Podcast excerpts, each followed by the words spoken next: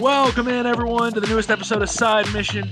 It's your boys, Rusty Ellis, Kyle Lynch, and today, Kyle, oh my god, I've been waiting for this episode. Ever since Deathloop dropped a couple weeks ago, I know we've been waiting to talk about this game. So, no, we're not gonna, you know, string you along. We're not gonna make you wait. Let's just get right into it, Kyle. First of all, let's just talk about how this game caught us both completely by surprise, because I don't think either one of us expected this game to be anything more than maybe just a fun game to play for, you know, a couple days. Oh yeah, like when we first saw this game announced, we were like, yeah, you know, game looks cool. I think it'll be, you know, one that we pick up. And then, you know, as it went along, it didn't really build up a lot of hype. I think we talked about how, you know, we didn't see a whole lot of hype for this game until I think it was a day or two before it released. The reviews dropped, and then gameplay started coming out. We started seeing, you know, more and more about it. We're like, all right, I'm kind of excited about this. But when we loaded it up, and I think we're about an hour in, we were already talking about how this was going to be a contender for Game of the Year, because it was so gorgeous to look at and ran so smoothly on the PS5. I think that's what I was going to ask you was, do you remember at what point we kind of started thinking like, wow, like this game is actually something really special. Like this is a game that could actually make some noise in the Game of the Year competition. I don't, maybe it was that very first day, because how much did we really know about this game coming in? If you really think about it, we didn't know a lot about this game coming in. You know, we saw the same kind of trailers from Arkane and from Bethesda at you know, the State of Play from, you know, PlayStation. We saw the same kind of trailers.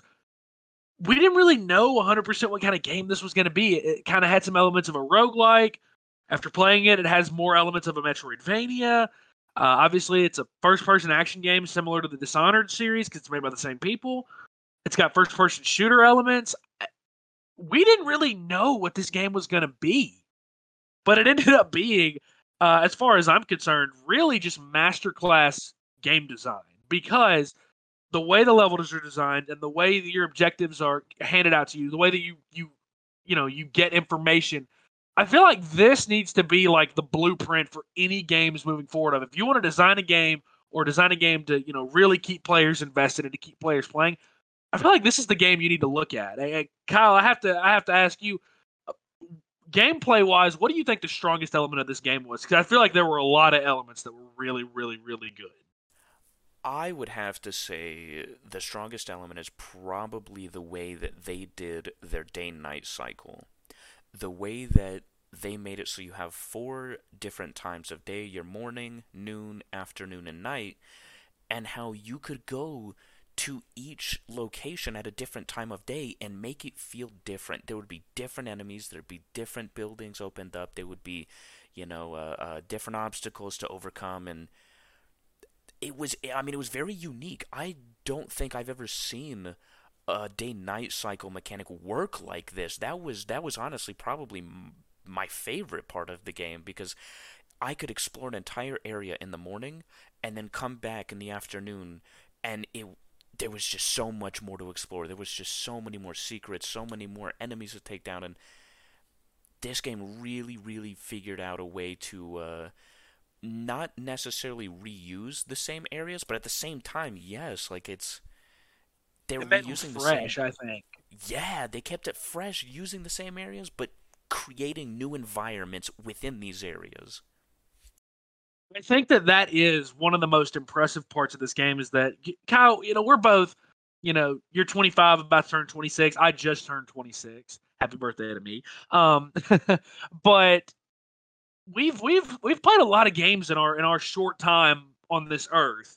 We've played a lot of games, and we've seen a lot of day-night cycles. Never seen one like this, where you have 4 periods of the day. You have the morning, noon, afternoon, and evening. You have 4 areas you can explore at any time.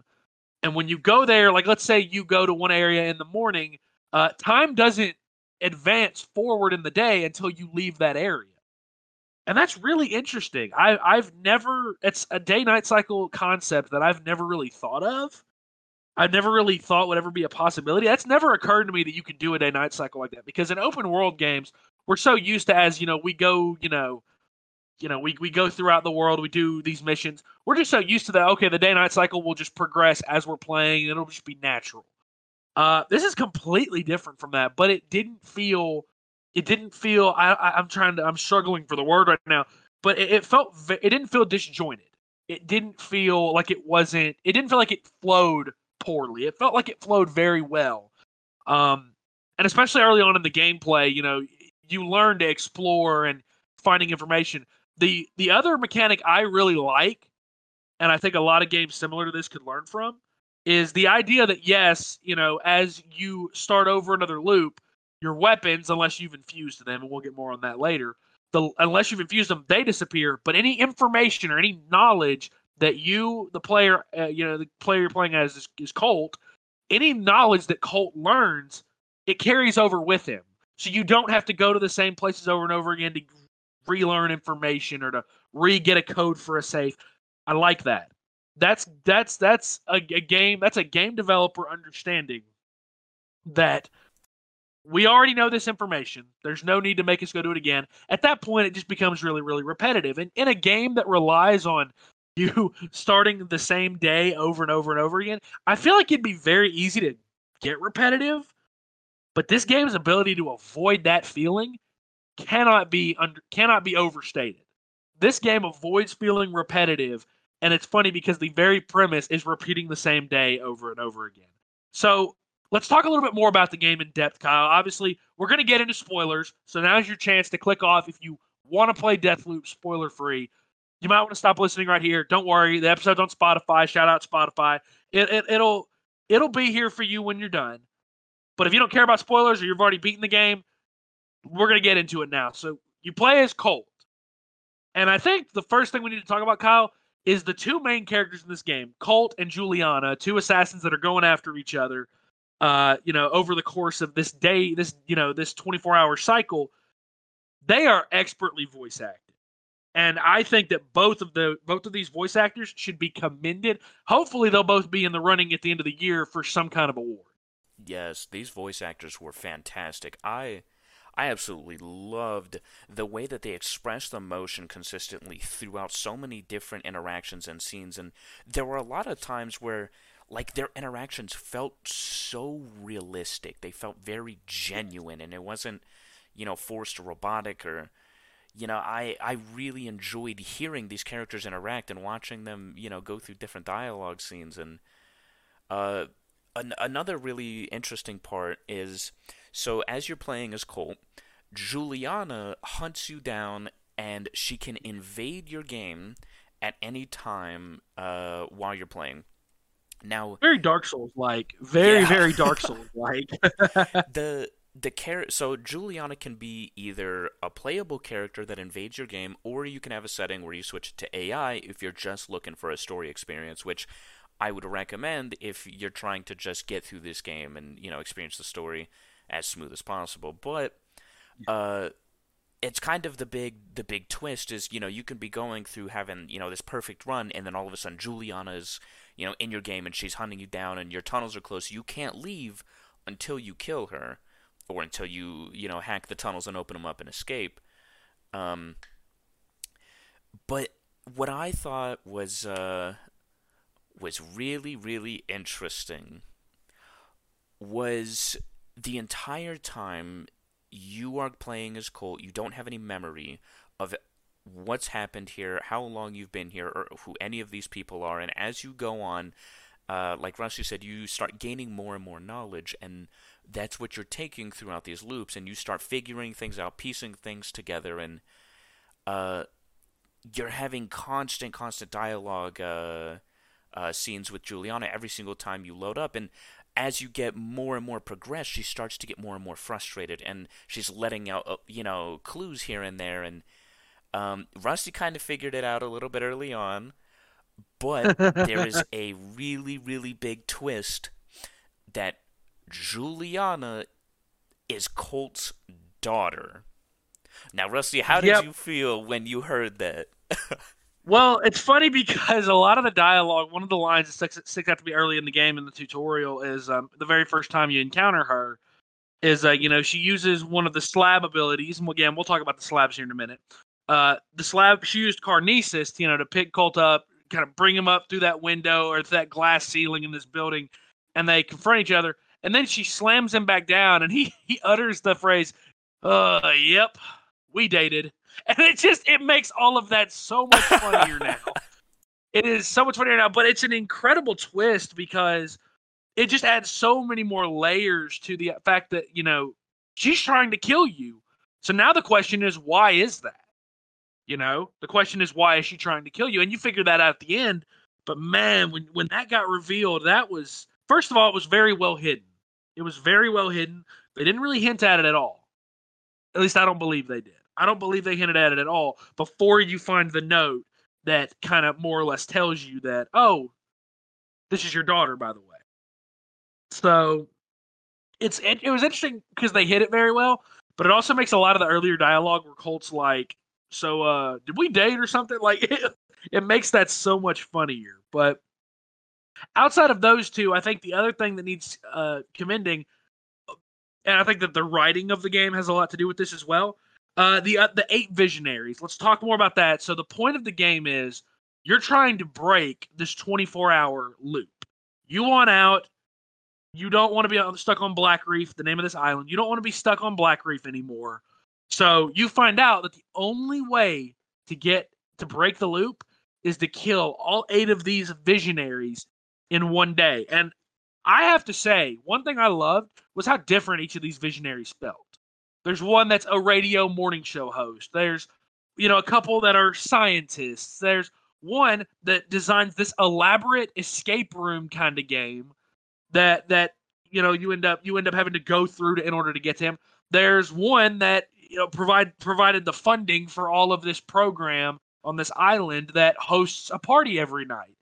And they all felt so different. That's not even all of them, but they all just felt so different.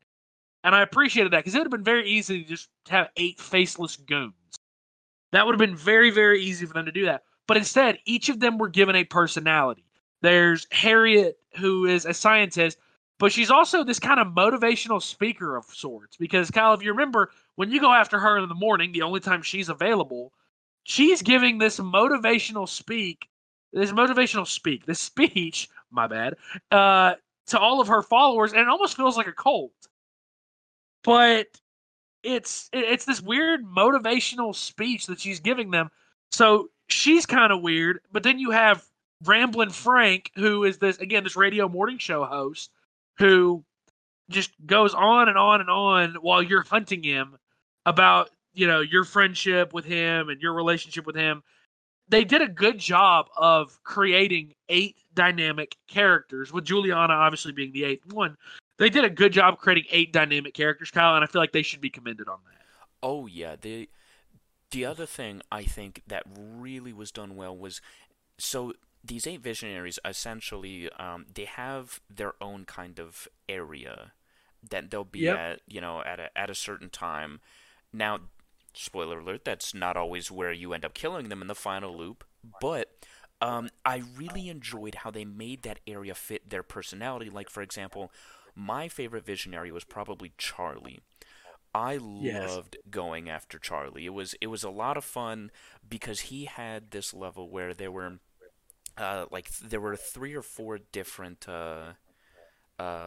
stories, and each story was a different theme, and it was kind of like this outer space alien invader kind of theme. But it was really cool that, you know, you got to kind of go throughout this little game, and each time you entered a new floor, this robot called 2-Bit would say that, you know, oh, the invader has made it to this floor, and so then all the enemies know that, you know, oh, hunt him on this floor. And when you get to Charlie, and, you know, so you find him, and he's in this little hideaway, and he's just trying to play video games. He starts screaming. He's so mad. He starts throwing this big-ass... basically. Big old man-child. Yeah, he's basically this big fucking baby, and he keeps... That is what he is. He starts throwing this big-ass temper tantrum and gets all mad. He starts screaming and wailing, and I thought it was really funny because they really tailored not only this character to be this, you know, this big man-child who just wants to sit around and, you know, do nothing and, you know, play video games, but if you look at the area he's in, he kind of made his whole area this big playground for him to go around and, you know, hunt people, which it's kind of messed up because if you think about it, when you kill, you know, enemies, their bodies, they don't stay. They disappear, and the way they explain that is when you die, you just re-loop. So in this game, yep, Charlie essentially literally hunts people and kills them, and then they re-loop, which is pretty messed up, but I thought it was a really, really interesting area. I think that my favorite visionary to go after ultimately, and it was because of how big and how significant he was ultimately in the final loop. I love going after Alexis personally because Alexis is he's the guy that, you know, he's the primary funder of this program called the Eon Program, which is how all of this comes to be. And he's this brash, arrogant, cocky bastard that, you know, you even find an audio tape later of, like, you know, how do you announce your presence, or how do you take over a room, or, you know, the attention in the room, and his answer to that is simple: I am the room. And it's like, he's that kind of guy, he's that kind of fucking asshole. So he has this extravagant party, and it's got this theme. I don't remember what I think it was called, like the Devouring of the Lambs or something. It's really fucked up, but like all of the guests are wearing wolf masks, including him. So you're tasked essentially with figuring out, okay, which one is Alexis? And there's great tells for which one he is. And there's multiple ways to find out. You can go and you can mess with the music, and if you combine the right numbers and the combination, he'll announce his presence and he'll take over the dance floor. Or there's this stage where people are talking, kind of giving like weird confessionals. One's talking about how they're going to smoke wherever they want to smoke and nobody's going to stop them. And it's really weird, but it's also kind of funny at the same time. Well, if you wait long enough, eventually he will step up to the mic. And what you don't know, at least at first, is there's a trap door under where the person that's talking to the mic, under where they're standing, there's a trap door that you can activate and you can kill him like that, because it'll drop him into his meat grinder. And you end up learning how to kind of tell him apart. One thing I figured out, and Kyle, I was so proud of myself when I figured this out. You can tell Alexis apart really easily because he is the only one carrying 2 gold SMGs. Hey, that's true. That's actually true. He's the only one. That. You can actually tell him apart because he's carrying 2 gold SMGs that are in plain sight. You can essentially kill him with a silenced weapon that way, if you wanted to. But I loved going after him because the party, I mean, there's like what, Kyle, like 40, 50 enemies at this party? Yeah, there's, I mean, if you get caught out of stealth, you're screwed. Like, you're having to blast through enemy after enemy, and you're having to pick up their ammo because it gives you a good amount of ammo, but I mean, to kill that many people, I mean, it takes forever. But yeah. I like that there were all just different ways to go after these visionaries, and eventually along the way, like you said, you find out that Juliana is your daughter. And the one thing that kind of made me think was, okay, based on the banter, and Colt says this at one point, is that, okay, I've found this out before. I've found this information before. I've killed every visionary before. I've gotten to where I could break the loop. Why do I keep coming back? Like, how have I not broken this loop yet? And I thought that was really interesting because it got me thinking about that. Like, Juliana has spent the entire game talking about how Colt has almost broken the loop several times, but yet for some reason he hasn't. And so you get to the end of the story after you've killed the 7 visionaries, you've got Juliana left, and she tells you that essentially Colt always hated her. From the moment that, you know, his lover Lila came down with, you know, the pregnancy, he always hated her, and eventually one day he killed her, and the loop kept happening, and the same thing kept happening, the same day kept reoccurring, and eventually Juliana started fighting back, and that's why she's, you know, they've been, you know, trying to kill each other. And Kyle, I don't know about you, But that, to me, opened this story up even more than it already was. This story was already good. Learning that took the story from good to amazing. Yeah, that was crazy. I was blown away. It got really, really deep, and the writing has to be commended again for this game. Absolutely fantastic writing. I mean, the way this entire game was built from start to finish had me on the edge of my seat. And one thing that we kind of talked about it a little bit. The way that they have you going throughout the game, restarting every day, and your main goal is to obtain information.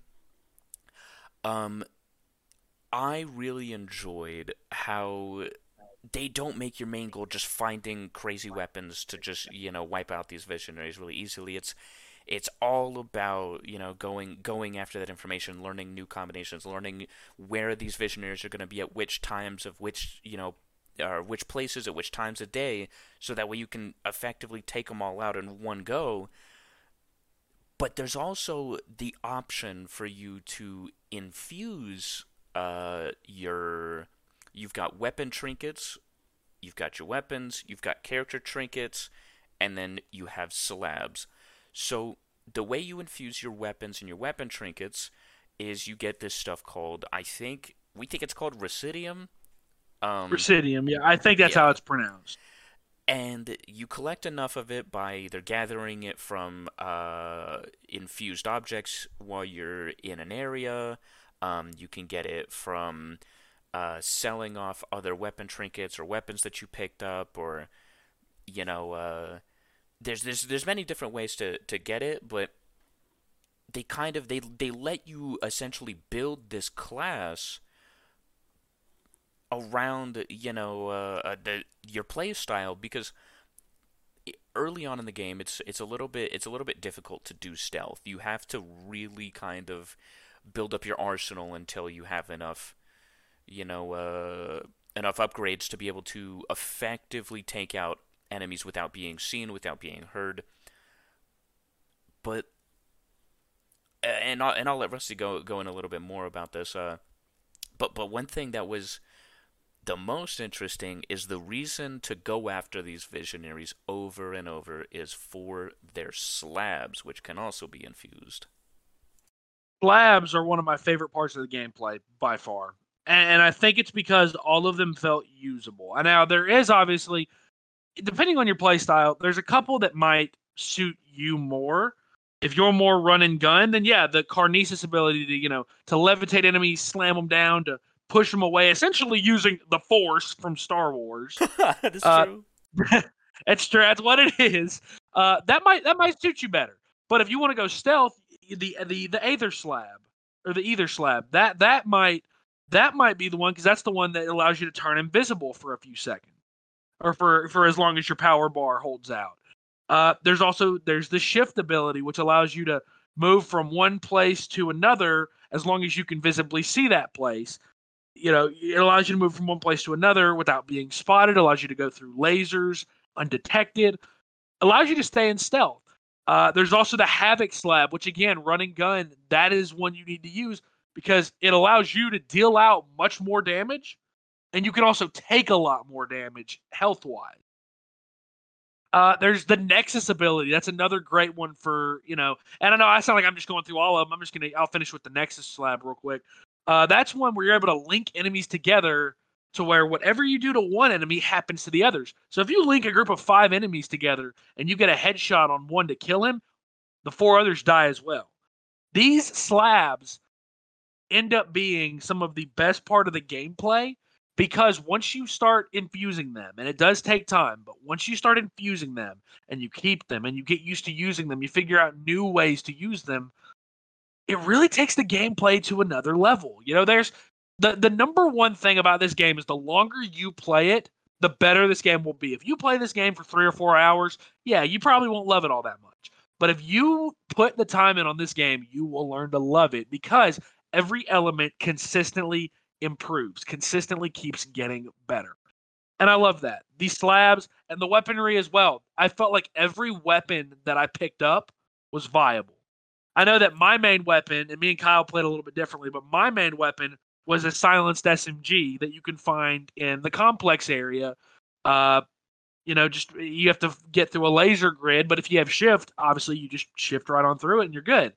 But I mained that because that allowed me to go into stealth and clear out an entire area without being spotted. It also was very, very powerful. The shotguns are really good as well, whether you're using the Trencher, which is a pump action, or you're using the Strelok, which is more of a kind of a dinner plate gun because you've got the 2 round magazines that you shove into the side of it. And that's more, again, just that. I feel like that's more of a long-range weapon. Kyle, what were some of the weapons you made? I know you also liked the rapier, the sniper rifle. Yeah, that one was fun. And the 4 pounder, it's a large bullet pistol. And that thing... It fires shotgun, right? Yeah, that thing literally... I mean, I'm pretty sure it's a one-shot for most enemies in the game. I loved it. It was a little bit difficult to use because it's really it only has one bullet, so you got to reload after every shot. And kind of early on, before I had this weapon trinket that made me reload 10 times as fast, I had to reload that bullet between every shot, real slow. And it was kind of a decent trade off because it was like, hey, you can kill an enemy in one shot, but also got a really slow reload time. But once you put that weapon trinket on, that makes you reload really fast. And, you got other ones that obviously increase the accuracy, the range, the damage, and all that.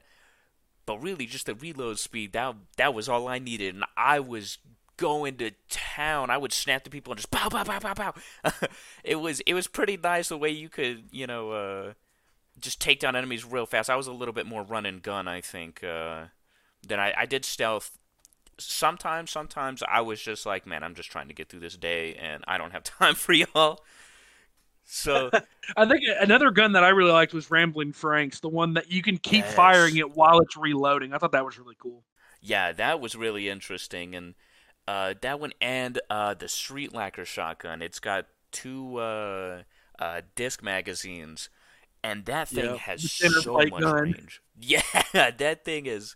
That thing was crazy. It had so much range, and that was another one where a lot of times you could end up killing them on 1 or 2 shots, and I loved it. And it held a lot of ammo as well, and obviously I put more trinkets on to increase the ammo, but I really liked how they didn't necessarily make the weapons customizable with attachments or with skins.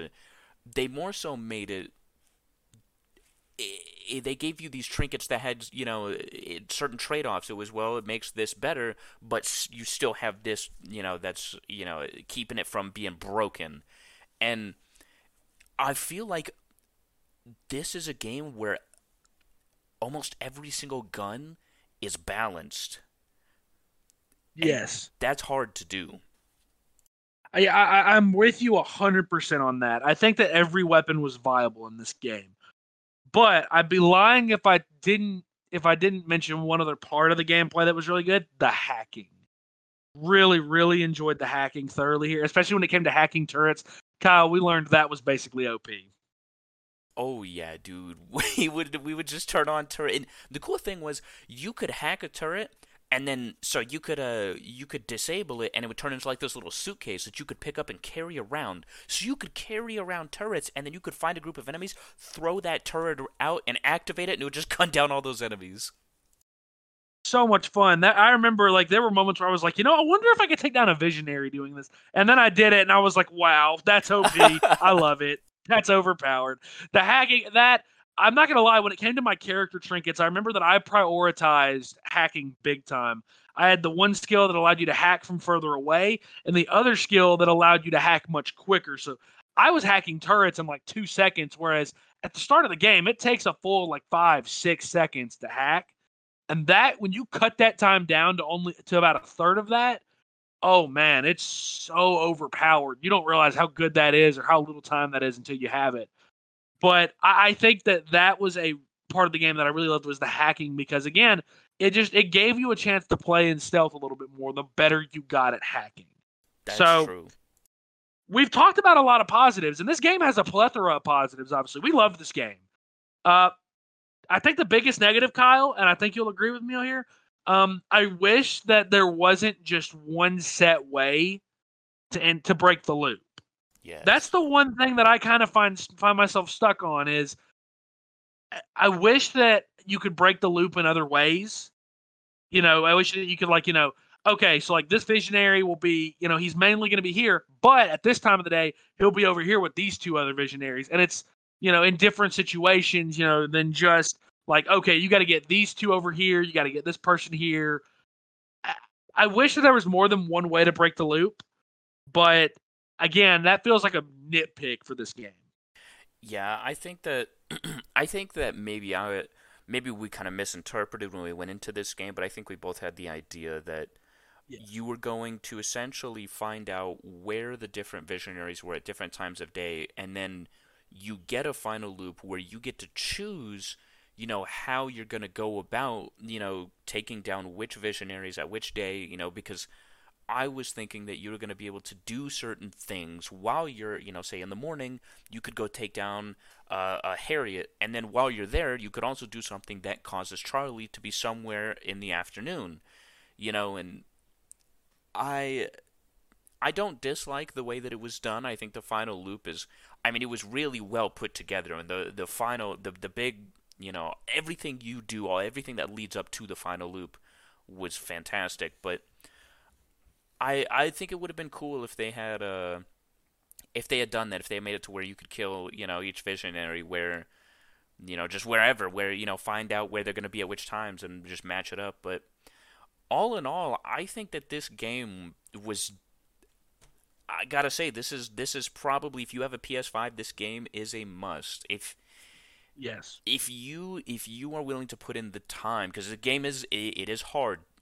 You know, at the beginning, I won't lie. This game is a little bit difficult, but you pick it up fast, and it's a lot of fun. I gotta say, the visuals, the gameplay, all around, this game was fantastic.